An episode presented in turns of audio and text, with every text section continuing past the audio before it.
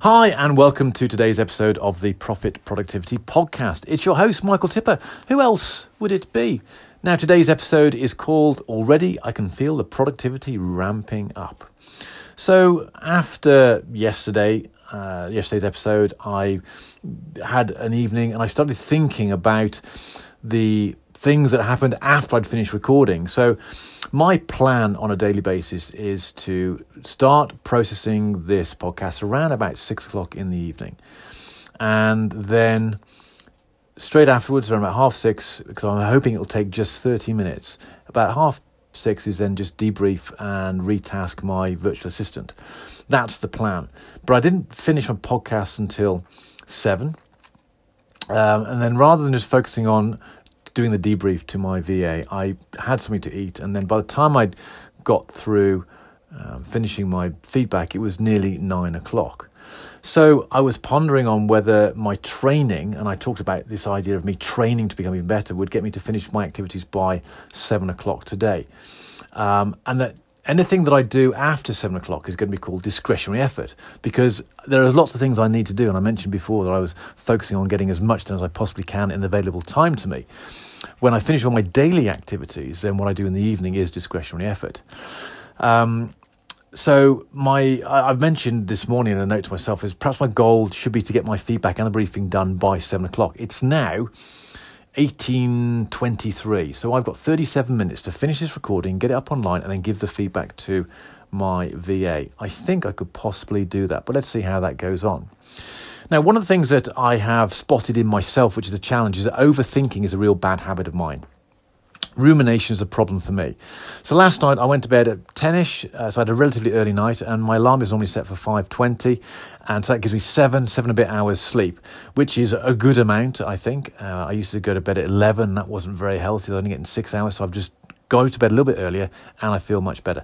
And what I'm finding is sometimes I wake up before the alarm. Now the alarm is always set at 5:20 and this morning I woke up at 4:40 and I, I looked at the clock. I thought, oh, I could go back to sleep. I tried to go back to sleep, and I didn't. So I started thinking and pondering. But then a, a thought suddenly occurred to me. So I'm wide awake. I can't get back to sleep. So if I got up now, I've got an extra 40 minutes that I could use for all sorts of stuff. But I didn't. I just started pondering. Now, when that pondering is positive and supportive, then that's a good thing. But there have been times in my life when that pondering is negative and unsupportive, and that's a bad thing. So I thought about a whole lot of stuff. A few ideas came to mind, some of which I've already mentioned, and I eventually got out of bed at 5:08. So I sort of played around for like 28 minutes and just thought. And I wonder, is that a good thing or not? I don't know. But I do know I spend a lot of time thinking about stuff when really I should be actually doing it. So I've got to get out of that habit. So then I cracked on with my normal routine and got into work. Now, one of the things that I always recommend is, is shutting out potential distractions, getting rid of them. And so after I had my morning check in with my VA, I decided to close the Gmail tab on my browsers. And it's true what they say out of sight, out of mind, because once I had that uh, a way I could then focus on what my main thing was for this morning.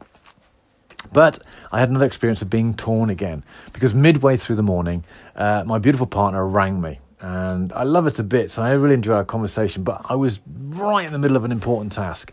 And uh, the phone was going. I could see that it was her. And so, should I take the call or not? Uh, what should I do? So I was in this quandary. And so before it rang off, I thought, right, I accept the call. And accept the hit on my focus. So I used the opportunity to make a cup of tea. We had a quick chat, just a quick catch up, and then the call ended and I went back to work. So, but it interrupted my focus. It got me out of the flow. Um, now, I used the excuse of making a coffee, but it wasn't time for a break. I say coffee, I don't drink coffee, a green tea. Um, and I use it as an excuse for a mini break. But I shouldn't really take the call. Or should I? I don't really know because there's this important thing about keeping and developing and helping the nurture the relationship with my partner. But there's also this thing about me wanting to stay focused so I can do my best work so I can spend more time with my partner. So I don't know where I am at with that. So uh, anyway, so there was that. Now, today I have adapted my normal daily routine. So one of the things I'm a big proponent of is the taking of breaks during the day. Now, for me, I have a goal of 10,000 steps every day. Normally, with my morning routine, I tend to get in about 1300 steps without really trying through the exercise and just wandering around. Then around about 11, I normally go out into the garden, stroll around, and try to get to at least 3000 steps by 11. But today, um, it's really, really wet. There's a lot of rain. So I experimented. And this morning I was writing a series of episodes of my new, soon to be launched uh, second video series. And in between the segments of writing, when I'd written one episode, uh, or I'd written a couple of episodes, I was taking a short six minute stroll up and down the hallway. Now, that did a number of things. It was taking me about 30 minutes or so to write each segment. And so every 30 minutes, I decided I'd go for a quick six minute break. And that did a number of things. It gave me a whole lot of breaks. I hit my 3,000 step target for the morning segment before 11 o'clock. And I didn't have to take 15 minutes out to do it. So it's like a sort of modified Pomodoro method, which, if you're not familiar with it, it's basically work for around about 20 minutes, take a five minute break, repeat that four times, and at the fourth break, you take a longer break, and they just keep cycling that through the day. So that really does work. And I think the physical activity really helps because it gets me out of my head into my body, gives me a physical activity. It helps me reduce any stress around my shoulders. Uh, if I've been sort of hunched over my laptop, although I do have a standing desk, so I should have a reasonably good posture. But I found that really worked. Now, the work I was doing this morning was writing uh, some book reviews for uh, this new book review series I'm going to be doing. And I did five reviews um, uh, based on books I've already read, so I know them reasonably well. And it, I just thought it was a useful reminder of some really great books. So the five books I'm starting with are Nine Things Successful People Do Differently by Heidi Grant Halvorson, The Seven Habits of Highly Effective People by Stephen Covey, The Checklist Manifesto by Atul Gawande, The War of Art by Steven Pressfield, and Getting Things Done by David Allen all five really great books. Now, the thing I like about all of them is that they all have valuable ideas and principles that will help you get more out of life, be more productive. Because for me, productivity is a route to a happier, more fulfilled, better life. That's why I'm so passionate about it. And it was interesting going through each of these books again to remind myself of the great value they provide. And the one that, well, they all jump out to me for a variety of reasons, but one that, as I'm looking at the list now, is the Checklist Manifesto by Atul Gawande. Really powerful book written by a surgeon who tracks the evolution of checklists in the aviation industry, for example, and then explores and explains his story of introducing it into hospitals and surger- surgeries uh, and operating theatres uh, around the world and the success he had with that. It's a fascinating book and really worth reading and strongly recommended. And it's one of the ones I reviewed this morning. So I spent that time focusing on the one thing for me, which was to complete the reviews on all those books. And it's taken me took me two and a half hours to get the task done. They are only short reviews uh, on books I've already read, and it was all I focused on.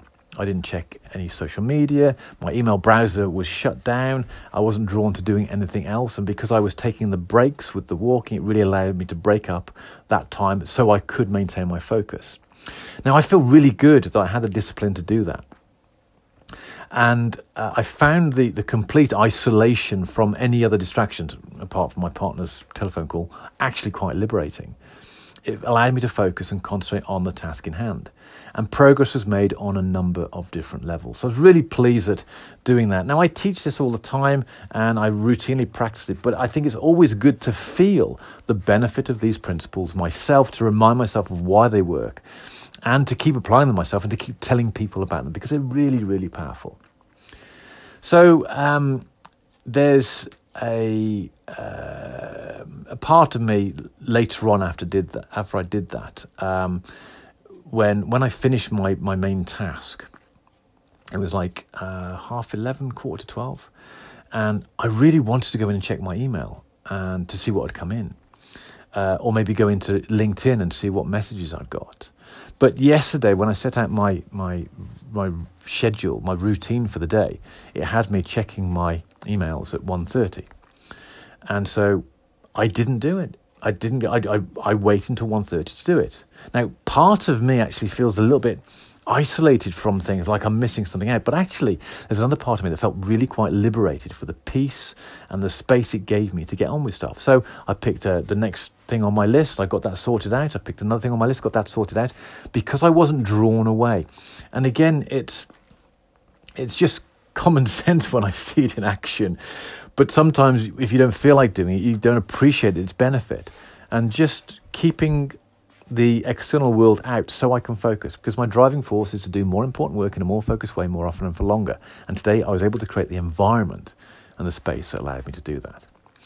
Um, later on, mid morning, I had, or mid middayish, I had uh, another meeting, and I'm finding that my approach to meetings is becoming a habit. Automatically, I printed off my template for the preparation for the meeting. I thought through it, got ready for it, got clear on what I wanted to get to achieved, had the meeting, followed the rules, worked out what the outcome was, worked out what the purpose was, uh, decided how we're going to move forward, had a really constructive conversation over something that we were at odds with in terms of the arrangement we had. And then straight afterwards, it was automatically into opening up Evernote, capturing the, the, the notes, and then I started then working on the action that I took in the meeting. So that doesn't sound like much, but given the reluctance and resistance I've had to doing that in the past, that's a huge step forward for me. And I feel really good about applying myself in such a disciplined way. So, a question I've been asking myself is Is my identity changing? And, and, the reason why I ask this is because when I'm meditating in the morning, many ideas come to me. And this morning, a couple occurred to me. The first one was this thing about I know what I should be doing in terms of the productive behaviors. But in order to do that, I've actually got to shift my behaviors through the force of will and discipline application. Because uh, logically, I know they'll be good for me, and I have aspirations for benefiting from those behaviors. Now, when I do that, my identity starts, starts to shift in that direction. Uh, maybe kicking and screaming sometimes, but it starts to shift that way. But then what is starting to happen is later on, when that shift is needed again, um, less willpower is needed because I've already made tentative steps towards being that person. So it's like the neural pathways in my mind about the identity of having the identity of someone who operates in a particular productive way have been already laid down. So it's actually easier to move in that direction. And there's another side to that as well in terms of the identity, as well as the neural pathways being laid down. This identity is this, this concept I have of myself. And the concept I have of myself is starting to change to someone who is more productive. And therefore, with that self concept, I start to do the behaviors of being more productive. Now, another thought I had over uh, this morning that came to me uh, was this observation that my subconscious has been working overtime again. Now, yesterday I talked about how all hours are not made equal. And I talked about the story of the sales experience with the trading company and how that was triggered by Gavin's story about how leads are not all equal. And I thought that I was basically there with that story as an illustration. But then this morning I was reminded about a TV uh, comedy show, Morecambe and Wise, in the 1970s. Uh, if you're not familiar with them, fabulous comedians. Uh, you had a uh, the, the funny guy and the, straight guy, and they were often sending up their guests, some really quite distinguished guests, and uh, a gentleman called Andre Previn, who in the in his day was one of the world's top uh, conductors and musicians, a brilliant pianist, and he appeared on the show, and the the funny guy of Morecambe, Eric Morecambe, sat at a piano and was playing this music really quite badly. And Andre Previn says, You're playing the wrong notes. And the punchline was, He says, No, I'm playing the right notes, but not in the right order. And that reminded me of this concept of we are using our hours. If you're spending your early days, your early hours in the morning, using your time for small trivial tasks, then you're, you're, you're, you might be playing the right notes, but you're playing them in the wrong order. Anyway, so that sort of occurred to me. I still got some work to do on that and crafting that a little bit better, as you can probably hear. But it's just a really interesting reminder that the subconscious can help us in the work that we do. And if we prime it and set it up properly, we can tap into greater levels of creativity as long as we allow, allow it to. And finally, let me just leave you with a great productivity quote. I was thumbing through The Brilliant One Thing by Gary Keller, who also wrote it with Jay Papasan, um, because Jay's not often credited with that, but they did write it together. Uh, and the quote was this Extraordinary success is sequential and not simultaneous. And I thought that was just a really, really powerful explanation that you build up over a sequence of uh, little build, little building blocks, little steps, little steps. You can't try and do more than one thing at once because you dilute your focus. And multitasking means that when we switch between two different tasks, we waste time doing it. But it's just a really great reminder that actually it's one step at a time. It's a small step at a time. It's a small step at a time. And you do it in order rather than across a broad front. So there's a bit of stream of consciousness there. I've done as best I can to try and organize and sort those ideas. But today has been a, a, another day where my training has meant I have focused really well. I've um, to, on mainly shut out distractions, but I've recognized where those have snuck in, and I've adapted what I've done today to meet the needs of my day. And today has just been a really good day, and I'm starting to become quite excited and almost quite addicted to the concept of getting better and better and better because that's the aim. So that's today's episode. Until tomorrow.